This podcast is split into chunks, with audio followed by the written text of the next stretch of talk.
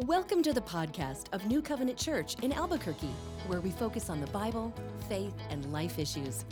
We hope this podcast will be helpful to you on your faith journey. Now, here's our message.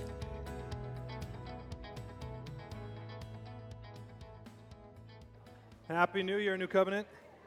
Still the new year. Hey, we're in for um, a wild ride that I'm super excited about. We're going to tackle the no no book of the Bible um, that a lot of churches like to stay away from. So, uh, we are going to dive into the book of Revelation. And I can't wait.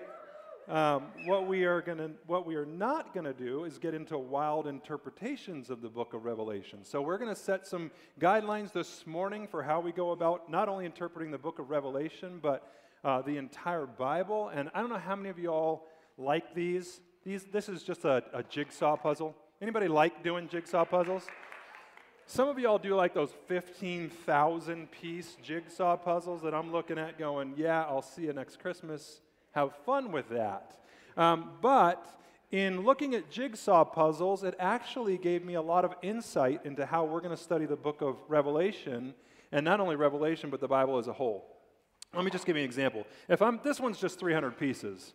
But if I'm going to put together a jigsaw puzzle, the first thing I need is the box top. I need to know what it is that I'm looking at. What's the big picture? Uh, in the book of Revelation, if you'd grab it, we're just going to take a look at the first verse just for a moment. Revelation chapter 1, verse 1 says, The revelation of Jesus Christ. Just stop there. What is Revelation all about? Jesus. That's the box top. In fact, not only the book of Revelation, but the entire Bible from Genesis 1 to Revelation chapter 22, it all points to Jesus. It all points to this Messiah. So the box top is Jesus. Well, then I discovered too that when I'm putting together a jigsaw puzzle, what do you normally start with? Most normal, sane people start with the outside, the boundary. So, so get the outside pieces, get those things put together first. Then you can start to work on the inside. So we got two do's and one don't. The two do's are number one, look at the box top so you know what you're putting together. Number two, the second do is establish some boundaries, establish some borders. We're going to do that in our study of the book of Revelation. There are some boundaries or borders we will set up. But then here's the third thing don't smash pieces together that don't fit. And what we've done before, and I've seen happen with the book of Revelation, is that there are certain passages or even verses that get completely ripped out of their context, and entire cults have been developed from that. So we are going to make sure that we establish some boundaries. Now, don't tune me out because you might think, well, this part's boring. It's not boring, trust me. I want to real quick take a look at how do we study end times prophecy and how do we study the Bible as a whole. I'm just going to give you three that we learned in seminary way back when in a course called hermeneutics. If you're wondering Herman who, hermeneutics is just the art and science of studying the Bible. I'm just going to give you three really big ones. So if you've got your sermon notes, I would encourage you keep those handy. Um, you're going to see on the back of your sermon notes, there's a study guide that goes along with that that our small groups will be doing. Um, husbands and wives, you could take that home and use those to have dinner time conversations with your kids. Um, but for now, if you take the front part of those sermon notes, there's about three things I'd like to look at real quick when it comes to how we study end times prophecy that will keep us from going down some crazy rabbit holes. And again, I'm going to tell you, especially with the book of Revelation, I have seen some crazy rabbit holes that people have dove down and come up with some really crazy interpretations. Now, I know that this is totally faux pas in our culture, but I'm going to say it anyways. There is a right way and a wrong way to interpret the Word of God. And when we interpret God's word wrongly, we end up coming up with man made ideas that the word of God was never intending to say.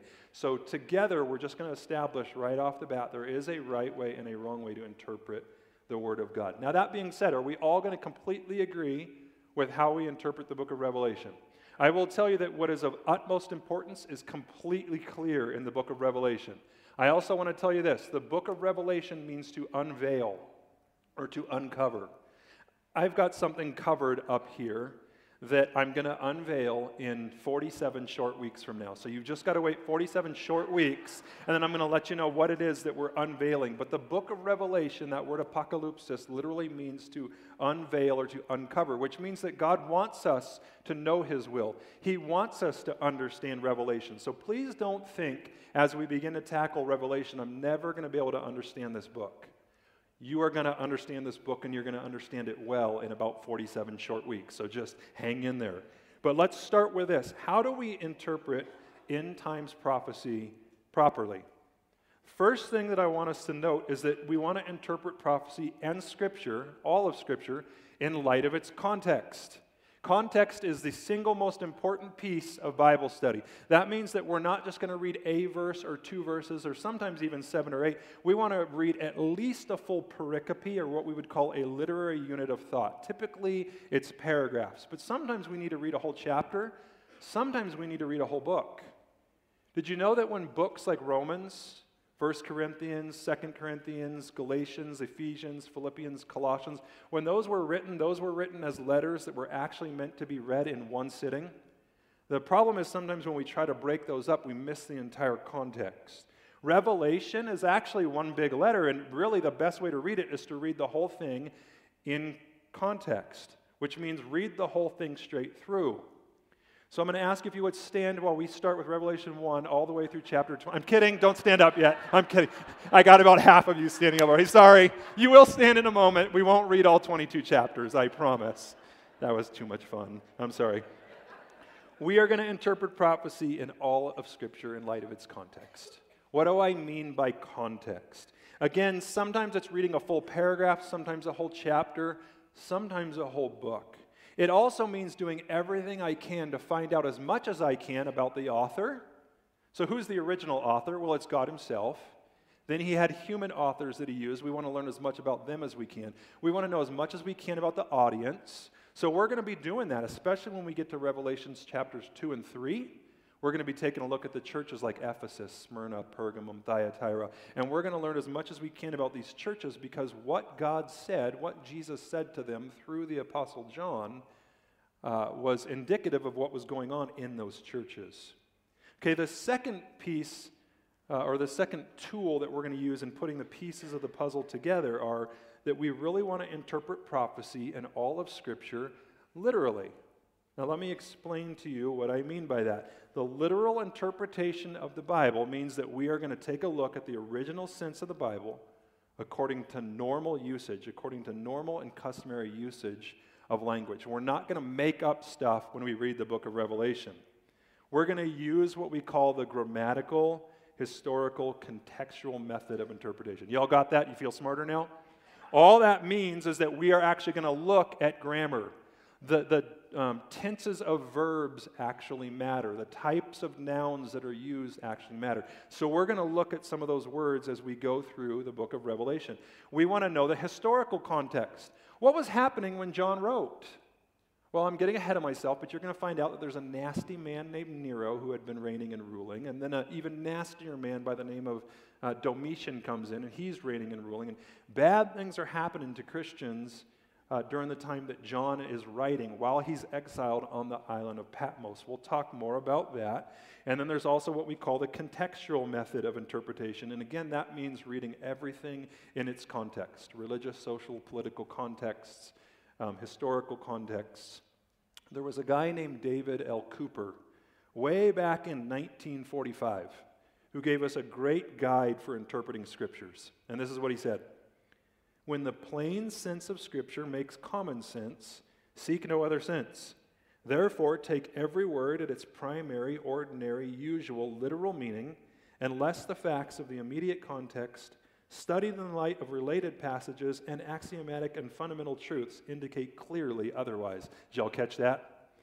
In other words, read it for what it says. We don't have to try to read all kinds of hidden meaning into it.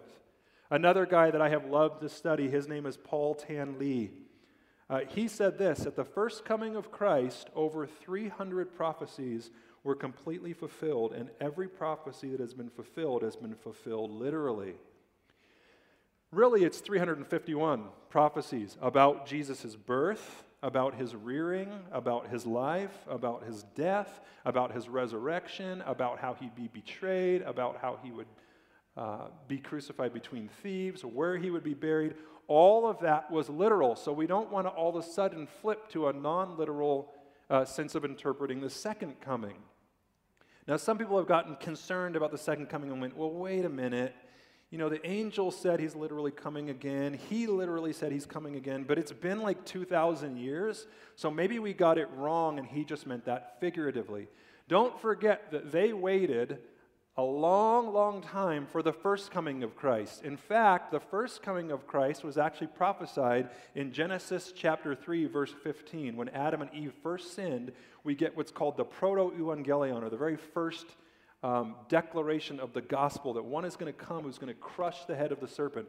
They waited for a long time for Jesus to come the first time. Why are we having to wait so long for him to come the second time? Well, what does Scripture tell us? He's being patient. I don't know about you, but I have a lot of friends and a lot of family members that don't yet know Jesus. I am glad that He hasn't raptured us out of here yet. I'm glad that He has kept us on the earth to keep sharing the gospel.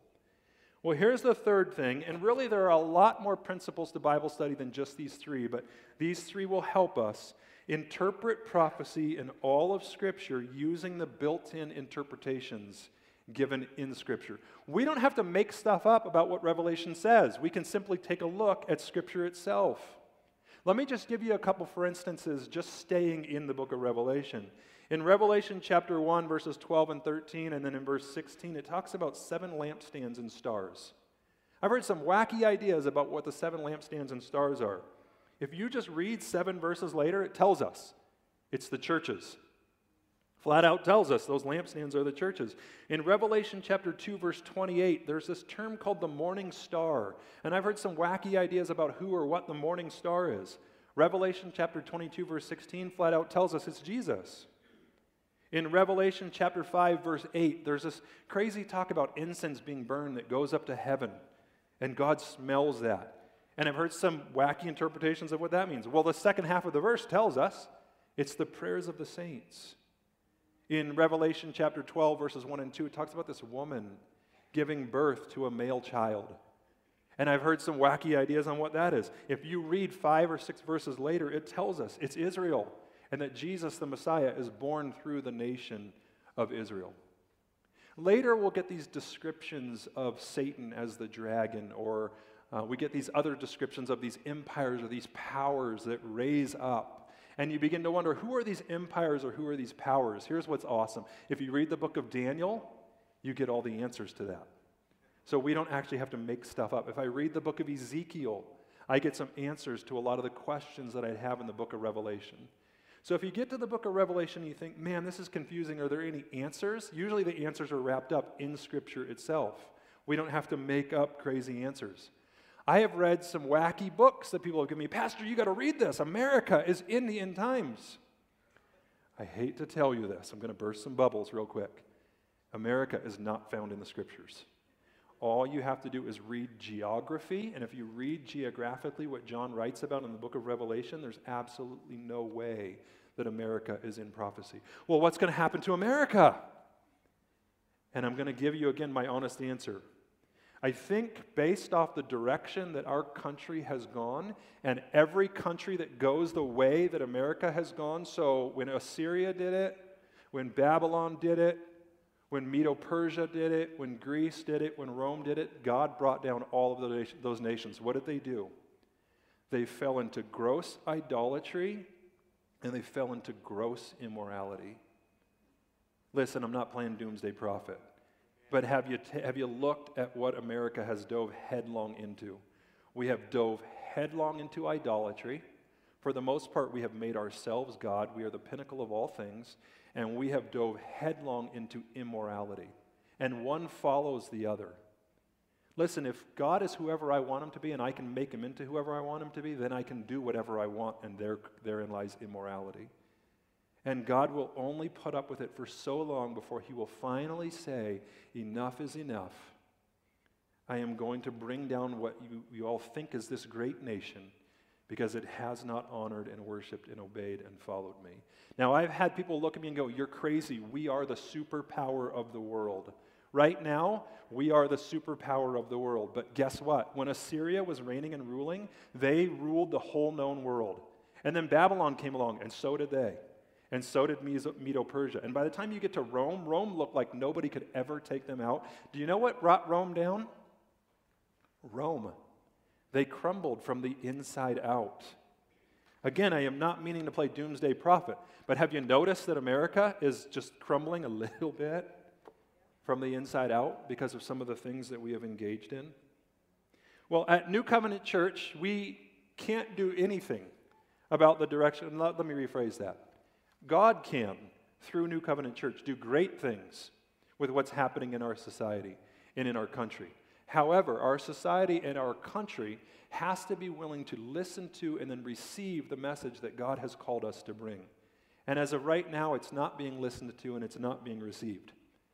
And I'm guessing, just based off what Scripture says, things are going to continue to get worse. And you may think, great. Well, this is where Revelation becomes an encouragement. Just wait until you hear the first eight verses. See, remember where John is at. We're going to take all of this in context. Where is John? He's on the island of Patmos because he's living underneath a ruler by the name of Domitian. Domitian, if he's not exiling Christians, he's executing Christians. He has executed thousands of people by the time John himself gets sent to this little uh, island in the Aegean Sea called Patmos where he's probably about 90 years old. He's quite frail. He's living on meager rations, if any, and he's basically just awaiting to die. And then Jesus shows up. And Jesus says, John, be encouraged. And I want you to write a letter that's going to encourage the rest of my churches. And we'll read about those in the days to come. I want you to know that if you want to get to know Jesus better, and by the way, our vision statement here at New Covenant Church is to treasure Jesus above all else, that we would treasure Jesus more than anything. Our mission statement is to know Christ or to know Jesus and to make him known. So, our goal in going through the book of Revelation is not just to win a bunch of theological debates or arguments, because again, we might land in different places on certain things, but we have to keep in mind what's the box top? It's all about Jesus. The one thing that I would hope and pray that we absolutely agree on is that Jesus is God and our God is coming back. He is absolutely coming back. He's going to bring an end to the mess and he's going to bring an end to the chaos. And so, if you think to yourself, man, it's kind of depressing the direction that our country is going, kind of depressing to know that God's probably going to bring it down one day, don't be depressed because if you're a follower of Jesus, you get to be a co heir with him and you get to reign with him when he comes again. I can't wait. You're going to see all, all of that later. It's, it's coming. But for right now, we need to dive into the first eight verses of Revelation, or else I will have you here till Tuesday. So, this time for real, would you stand with me as we read Revelation chapter 1, verses 1 through 8? Here is our first full literary unit of thought. He said, The revelation of Jesus Christ, which God gave him to show his servants the things that must soon take place he made it known by sending his angel to his servant John, who bore witness to the word of God and to the testimony of Jesus Christ, even to all that he saw. Blessed is the one who reads aloud the words of this prophecy, and blessed are those who hear and keep what is written in it, for the time is near. John to the seven churches that are in Asia. Grace to you and peace from him who is, and who was, and who is to come, and from the seven spirits who are before his throne, and from Jesus Christ, the faithful witness the firstborn of the dead, and the ruler of the kings on earth. To him who loves us and has freed us from our sins by his blood and made us a kingdom, priests to his God and Father, to him be glory and dominion forever and ever. Amen. Behold, he is coming with the clouds, and every eye will see him, even those who pierced him, and all the tribes of the earth will wail on account of him. Even so, amen. I am the Alpha and the Omega, says the Lord God, who is and who was and who is to come, the Almighty. Gang, you can have a seat. Again, don't forget the context. What is the context of this passage? John is probably feeling pretty beat down. He's fairly old, he's pretty frail. He has sat underneath that evil emperor Nero, who, because of him, half of Rome burnt down, but he needed a scapegoat, so he blamed Christians. Christians started getting tortured and exiled and executed because of Rome burning down. Then Domitian comes along and he makes Nero look like a Boy Scout. He tortures and executes and maims and hurts Christians, young and old, just for the fun of it because he didn't like their worship of Jesus. Well, let's go back to the first three verses. We're going to take a look at a few things together. We're going to unpack, first of all, the big idea. What is the big idea of Revelation? What is the whole thing about? Well, again, if you've got your sermon notes, you're going to get a big idea every week. What these first eight verses are really all about. Revelation is written for a single purpose to unveil the person of Jesus and to encourage the people of Jesus. Hear that again. This is really what all of Scripture is about. Revelation is written to unveil the person of Jesus and to encourage the people of Jesus. Some of you all might pick up Revelation and go, This book is scary. I, I don't know if I like reading this book. You have to keep in mind that if you are a follower, if you are a believer of Jesus, you've got nothing to fear. This is a book that is scary for those that don't yet know Christ, but for those of you that know Jesus, you've got nothing to fear. Everything that you read about in the book of Revelation is being controlled by the King of Kings and the Lord of Lords, who is going to come again, which we are going to read about starting in about Revelation chapter 19. You've only got to wait about 38 short weeks, and we're there. Everything is short right now. But what are the theological and practical purposes of Revelation? We're going to take a look at three more this week. So, what is the theological, what's the first theological and the first practical purpose of Revelation? Going back to the first three verses, the revelation of Jesus Christ, which God gave him to show his servants the things that must soon take place. He made it known by sending his angel to his servant John, who bore witness to the word of God and to the testimony of Jesus Christ, even to all that he saw. Blessed is the one who reads aloud the words of this prophecy, and blessed are those who hear and who keep what is written in it, for the time is near. First theological purpose for Revelation being written is simply this Revelation was written to unveil the power of Jesus. Revelation was written to unveil the power of Jesus. The word revelation is the Greek word apocalypsis, which again, what does it mean? Reveal or to unveil. In John's day, an artist would make uh, a sculpture or maybe a painting, and they would cover it up with something like you see up here some kind of veil, some kind of tarp, and then they would wait until everyone was seated and situated, ready to hear and listening, and then they would unveil it. And everybody would ooh and awe over what gets unveiled. Remember, Revelation was written to unveil something, not a something, someone. And not only does it unveil someone, but it unveils what this someone's plan is for the future, which include his kingdom, it includes his subjects, it includes his enemies, and it includes all the events that are going to happen in between. So we're going to be taking a look at a lot of stuff. We're going to be taking a look at the King of Kings, the Lord of Lords, Jesus himself. We're going to take a look at his subjects, that's you and I. We're going to take a look at his enemies. Jesus is going to deal with enemies. And then we're going to take a look at all the events that happen in between. We're going to take a look at all kinds of fun stuff, like seal judgments, and trumpet judgments, and bowl judgments, and woes being poured out upon the earth. Now, notice the words again reveal or unveil. The word revelation, apocalypsis, to unveil. Again, don't miss. You can understand this book, and you will understand this book.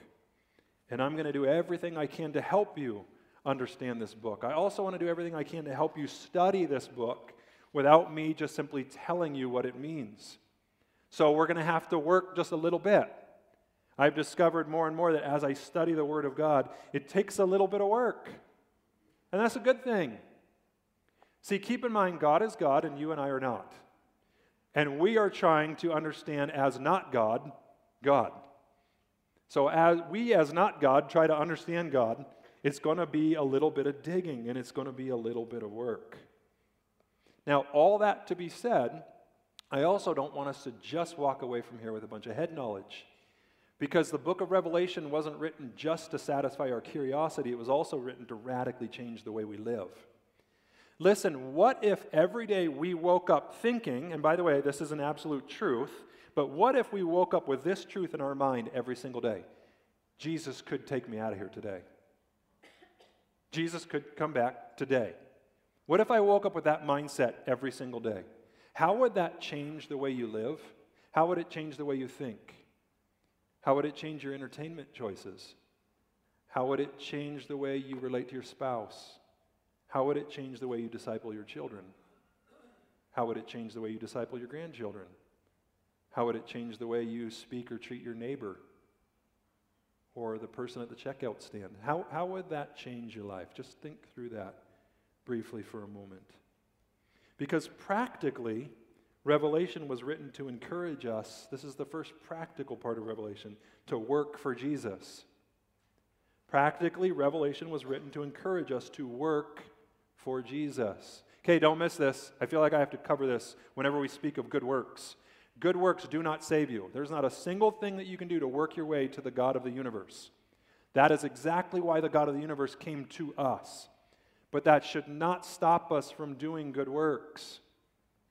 I think just about every time those nice young men come and knock on my door that belong to a particular cult and tell me, well, the Bible says in James that faith without works is dead, I'm so glad you brought that up. Because if you start with the first chapter of the book of James, it tells me that every good and perfect gift comes from God above, which includes salvation. Which means that by the time you get to chapter 2, James must be saying something that you're missing. And here's what it is that he's saying Salvation will produce good works. True salvation will be manifest or made known by the good works that we do, but good works will never produce salvation. I hope that helps clear some things up and make sense. But Revelation says, right now, work for Jesus. What does John call himself and us? Go back to Revelation chapter 1. Cheat, you're allowed to look at your Bible, and then you're also allowed to talk out loud in church. It's crazy. I know, we've discussed this before. But here we go. What does John call you, and what does he call himself? Servant. The word is actually doulos. So we are called doulos or doulan de Christos, which literally means slave of Christ. Now, a doulos or a slave is under the complete authority of the master. Whatever the master says, the slave does. He's also completely dependent upon his master for food, for sustenance, for shelter. You and I are completely dependent upon our Lord. And a slave of Jesus is called to live for him. Now, go back to verse 1. I want you to note something else. It says that he showed us this revelation of Jesus. He's showing us his power, and he's also going to show us the things that must soon take place. Now, some have read that word soon and said, see, the Bible got it wrong. It's been 2,000 years. The problem with that is that in the Greek, the word for soon is in takai. In takai does not mean soon as far as chronology goes or amount of time. Soon literally means the next thing on the calendar or the next prophetic event. Or, in other words, it could happen at any moment. Yes, it's been 2,000 years, but for 2,000 years, it could have happened at any moment. It's the next thing on the calendar. Now, that being said, is it possible that Jesus could take us home before this service is over? It's what Scripture says, that he could, he could take us home before this service is over. Now, again, let me ask you to think with this mindset. If you knew that Jesus could take you at any moment, how would that change the way you disciple your spouse, your kids, talk to your neighbor, the person at the checkout stand? How would that change?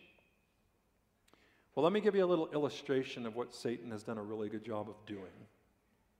It's said that Satan once called one of his demons and he said, Hey, if I send you to earth to help men and women ruin their souls, what would you do? The first demon said, Oh, I would convince them that there's no such thing as heaven. Satan said, Well, that's not going to work. God has placed eternity in the hearts of every man. Every man and woman seems to know that they have a purpose beyond just living and dying. You cannot go. So he calls a second demon. He says, Hey, if I send you to earth to help men and women ruin their souls, what will you tell them? He said, I will convince them that there's no such thing as hell. That way they won't be concerned about it. He said, That's not going to work because God has placed conscience within them. And every man and woman knows that there is right and wrong and that somebody has to pay for their sin. So he calls a third, even more vile demon, and he says, If I send you to earth to help men and women ruin their souls, what will you tell them? He says, Simple. I will tell them there's no hurry. He said, Go. Go at once. And that's what Satan has done a great job of doing. There's no rush, there's no worry. That neighbor that is yet to know Christ, you know what? Don't worry about it. Somebody else will tell them. That family member that you have, I know you don't like to have controversy around the Christmas dinner table, around the Easter dinner table. You know what? Just keep your mouth shut. Don't worry about it. There's plenty of time. You yourself, you haven't trusted Jesus. Hey, you know what? You can get religious when you get old. First of all, don't get religious. Secondly, don't get old. That's no fun. But it's going to happen. So trust Jesus today. But just simply due to the fact that he could call us home at any moment, live with urgency. Worship Jesus for who he is and all that he's worth, and tell people about him. All right, here we go. Let's move on to the second thing. In Revelation chapter 1, verses 4 through 6, it says, John to the seven churches that are in Asia, grace to you and peace from him who is and who was and who is to come, and from the seven spirits who are on his throne, and from Jesus Christ, the faithful witness, the firstborn of the dead and the ruler of the kings of the earth. To him who loves us and has freed us from our sins by his blood and made us a kingdom, priests to his God and Father, to him be glory and dominion forever and ever. Amen. Secondly, theolo- uh, theologically, Revelation was written to unveil the provisions of Jesus. Please don't miss how much we have been provided with. We just breezed over three verses, but there is so much wrapped up in those three verses that Jesus has given to us that I don't want you to miss this. And remember, John needed to hear this. John has been beat down by Nero, he's been beat down by Domitian. He needs to hear this. Some of you have been beat down by the world you feel like you're losing, like you can't catch a break. You're going, man, you don't understand what I've gone through this past year. 2022 was rough.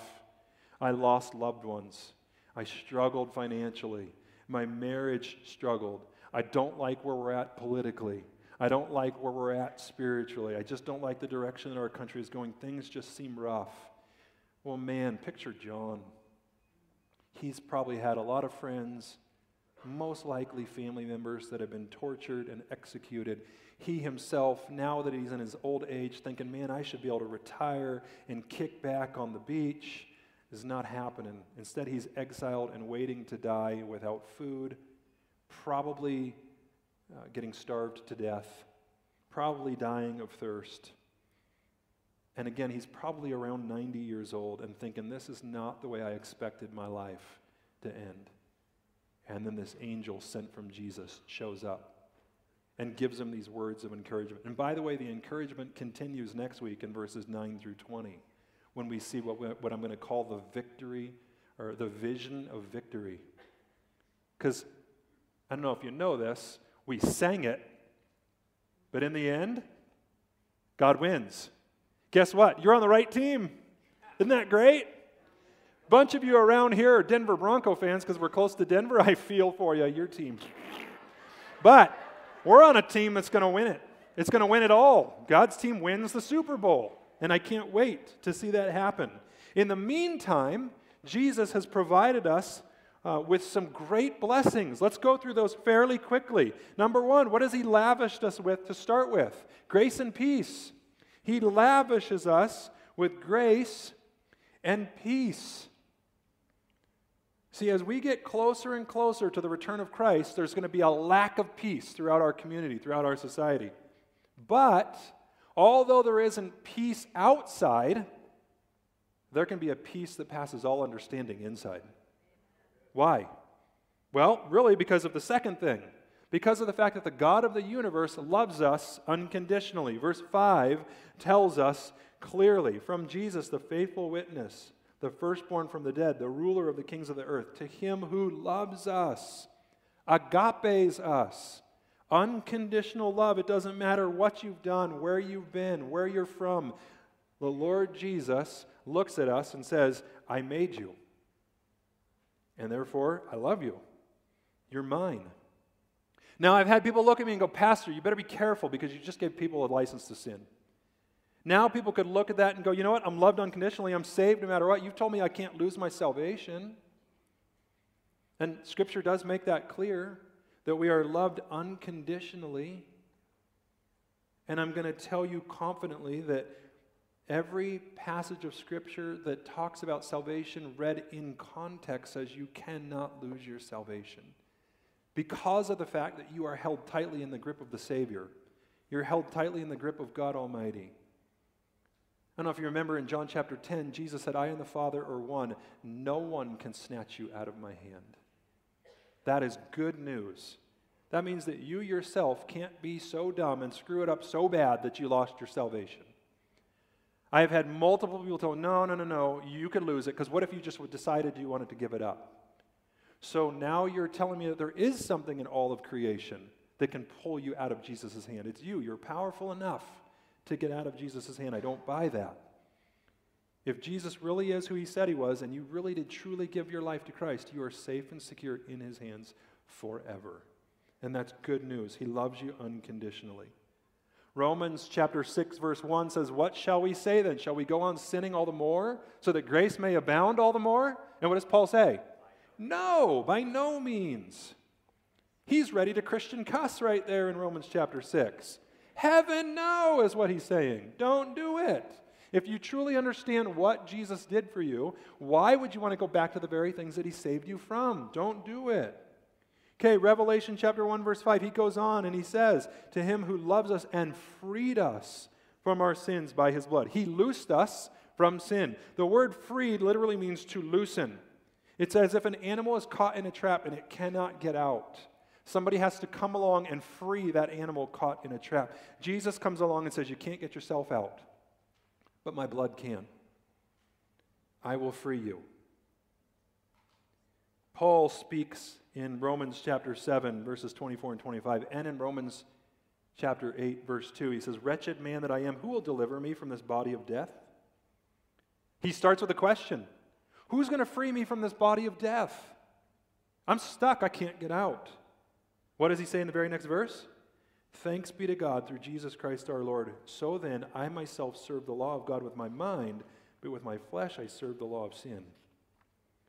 In chapter 8, verse 2, he says, For the law of the Spirit of life has set you free in Christ Jesus from the law of sin and death. Aren't you thankful that he freed you from the law of sin and death? And then in verse 6, we get the last thing that he lavished on us. He made us to be a kingdom, priests to his God and Father. To him be glory and dominion forever and ever. Amen. He lifted us positionally, he lifted us to a place of being priests in his kingdom. What did a priest do?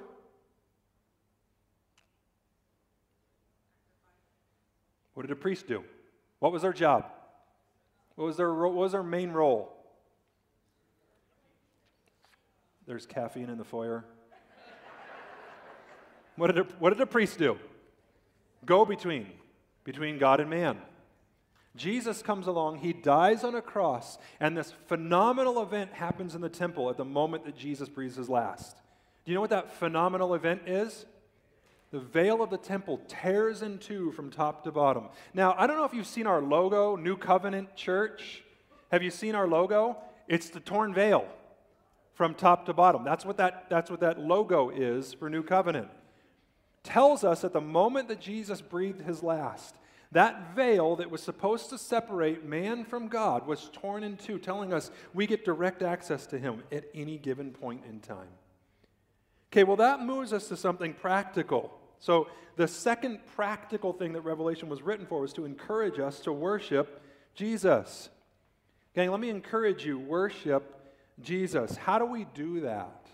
Well, we have this little thing at New Covenant Church. Our leadership team trained through it. It's a little 24 page document called the, the New Covenant Church Discipleship Roadmap. And in it, we talk about five things that we saw Jesus do in the scriptures. He worshiped his Father. Remember, he didn't have to, he's God in flesh, but he showed us what worship looks like. He equipped himself with the Word of God. He's the living Word of God. He connected with fellow believers. He shared the gospel with the lost, and then he served everybody. And those are five things that we want to imitate. Not to have a checklist each day, but because we want to be just like Jesus. If you want help in diving into God's Word, we have this little thing. I should have checked first. I'm not sure if we put it on the website, but it's going to be on the website our New Covenant Church Bible and book reading plan. It will help you see Jesus on every page. Now, don't worry, it's not dated.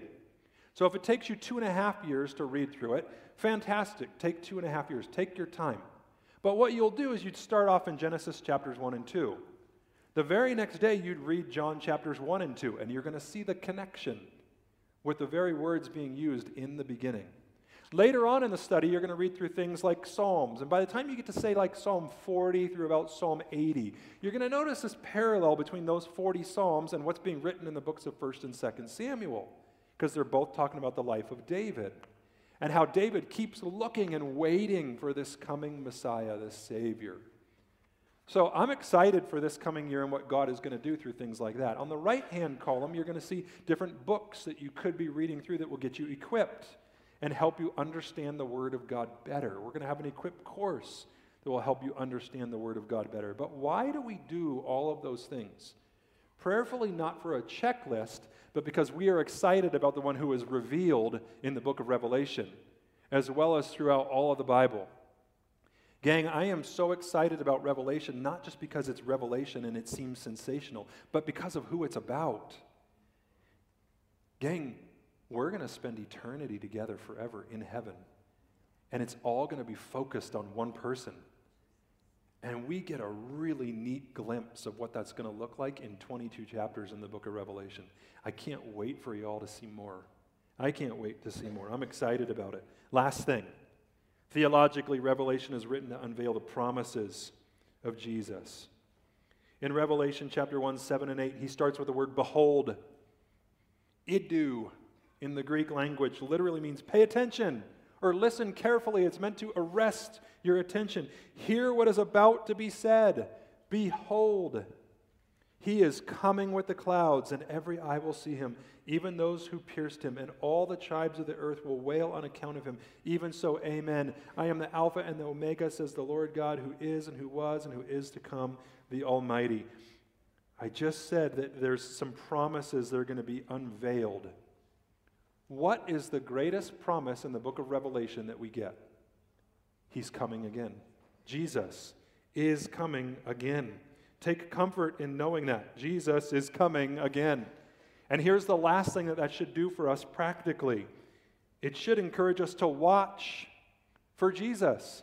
Watch for him every single day. Pay attention to what's going on in the world around us. We may think that it's nasty and things are getting bad, but that's exactly what Scripture said was going to happen.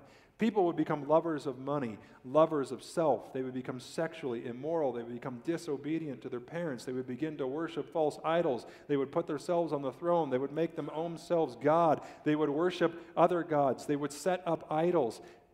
Gee, we don't see any of that happening today, do we? So watch. The day is getting closer. When is he coming? Soon, which means what? It's the next thing on the prophetic calendar. It's the next thing to take place.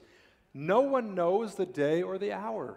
We don't know the exact day or the exact hour, which is why the rapture is said to be imminent. It could happen at any moment. What we do know is it's coming, it's going to happen. And we need to be prepared. Let's be ready. Let's be ready every single day for the fact that Jesus could take us home. How do we do that? Well, those five things we just mentioned worship Jesus, equip yourself, connect with fellow believers, share the gospel with the lost, and serve everybody that you meet so that you can open up the doors to sharing the gospel. Amen? Let me pray for us. Jesus, thank you so much for this morning. Thank you uh, again for who you are. Lord Jesus, we praise you first and foremost for who you are. You're the King of Kings, you're the Lord of Lords. You are the one who created all the heavens and all the earth, and yet you came to earth, the, the very place that you made, and you died for the very people that you made, and you died at the hands of the very people that you made. And yet no one took your life. Lord Jesus, you laid it down willingly, and then, Lord, you took it up again. And Lord, you are also coming again, and we so look forward to that day. Lord Jesus, may we echo the words of the Apostle John Come, Lord Jesus, come. Lord, we love you, and it's in the mighty name of Jesus we pray together. Amen.